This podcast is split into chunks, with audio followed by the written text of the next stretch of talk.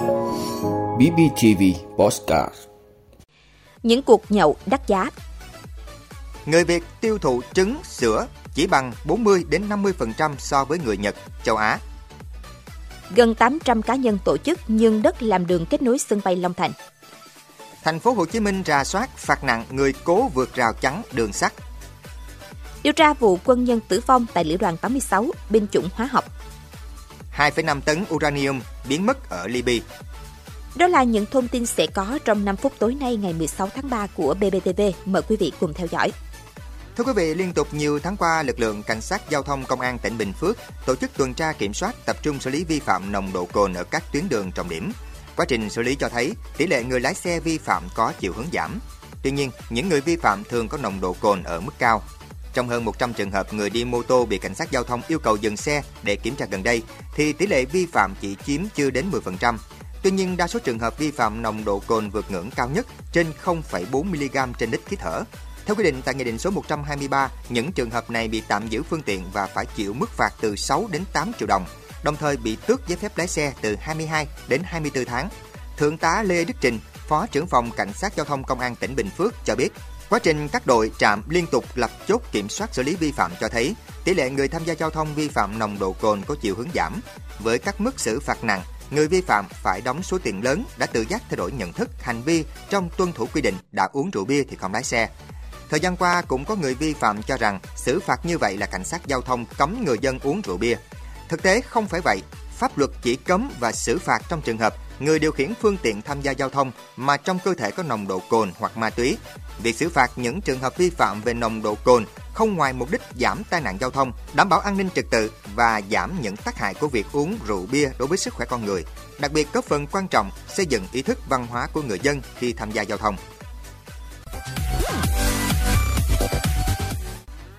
Thưa quý vị, theo Cục Chăn nuôi Bộ Nông nghiệp và Phát triển Nông thôn, hiện nay bình quân một người Việt Nam tiêu thụ khoảng 65 đến 68 kg thịt hơi các loại một người một năm, 170 đến 179 quả trứng một người một năm và 10,9 kg sữa tươi nguyên liệu một người một năm.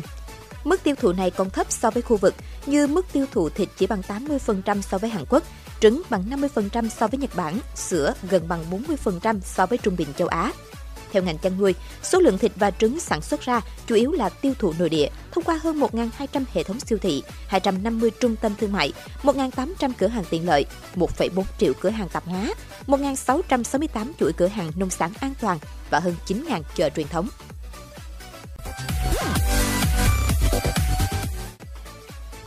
Thưa quý vị, Ủy ban Nhân dân tỉnh Đồng Nai cho hay, để làm hai tuyến đường kết nối sân bay Long Thành sẽ thu hồi khoảng 110 hecta đất của gần 800 gia đình cá nhân tổ chức. Đến nay, Đồng Nai đã cơ bản hoàn thành kiểm đếm đất đai, hoàn chỉnh hồ sơ đền bù, hỗ trợ và đang chờ đơn giá để chi trả tiền cho người dân.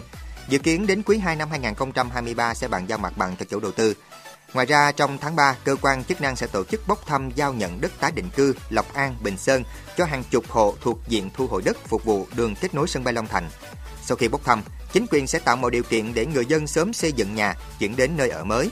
Theo quy hoạch, sân bay Long Thành có hai đường kết nối trực tiếp, trong đó tuyến số 1 dài gần 4 km, quy mô từ 6 đến 8 làn xe, tùy từng đoạn, nối từ phía tây sân bay Long Thành với đường cao tốc Biên Hòa Vũng Tàu và quốc lộ 51. Tuyến số 2 dài 3,5 km, quy mô 4 làn xe, kết nối sân bay với cao tốc Thành phố Hồ Chí Minh Long Thành Dầu Dây. Hai đường này do Tổng công ty Cảng hàng không Việt Nam làm chủ đầu tư.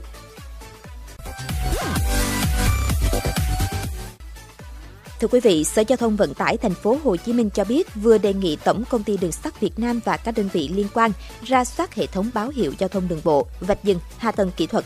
Sở cũng đề nghị công an các địa phương tăng cường kiểm tra, xử lý nghiêm các hành vi vi phạm luật giao thông tại các đường ngang, đường sắt, đặc biệt là vi phạm che khuất tầm nhìn, mở lối đi trái phép, cố tình vượt qua đường sắt khi đã có tín hiệu cảnh báo tàu đang đến, cân chắn đã hạ xuống, không giảm tốc độ khi đi qua. Trước đó vào ngày 8 tháng 10 năm 2022, một đầu máy tàu hỏa trên đường về ga Sài Gòn nhưng đến đoạn cắt ngang đường Phạm Văn Đồng, quận Gò Vấp, thành phố Hồ Chí Minh thì phát hiện các chắn chưa được đóng. Vụ việc không gây thiệt hại nhưng khiến nhiều người đi đường một phen hoảng sợ.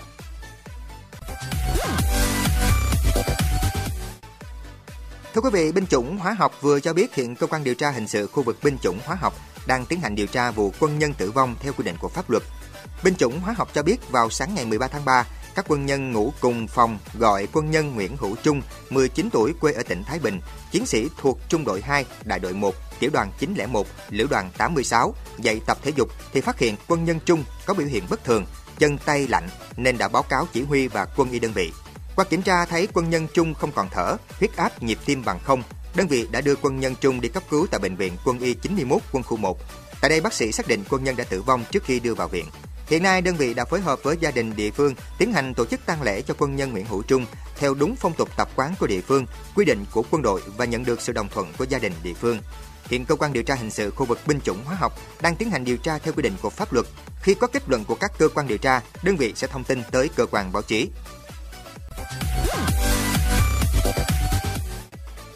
Thưa quý vị, Cơ quan Năng lượng Nguyên tử Quốc tế IAEA vừa có thông báo có khoảng 2,5 tấn uranium tự nhiên đã bị thất lạc tại một cơ sở ở Libya. Ông Rafael Grossi, Tổng giám đốc IAEA, đã thông báo với các nước thành viên của cơ quan rằng có 10 thùng chứa urani tinh chế không còn hiện diện như tuyên bố trước đó tại Libya. Tuyên bố của IAEA cho biết sẽ tiến hành thêm các hoạt động để làm rõ hoàn cảnh diễn ra việc di dời nhiên liệu hạt nhân cùng vị trí hiện tại của các nguyên liệu này tuy nhiên không đưa ra bất cứ thông tin chi tiết nào về cơ sở này. Theo hãng tin Reuters, các thanh tra của IAEA đã phát hiện ra sự cố đáng lo ngại trên sau khi có mặt làm việc tại cơ sở này vốn không còn nằm trong sự quản lý của chính quyền.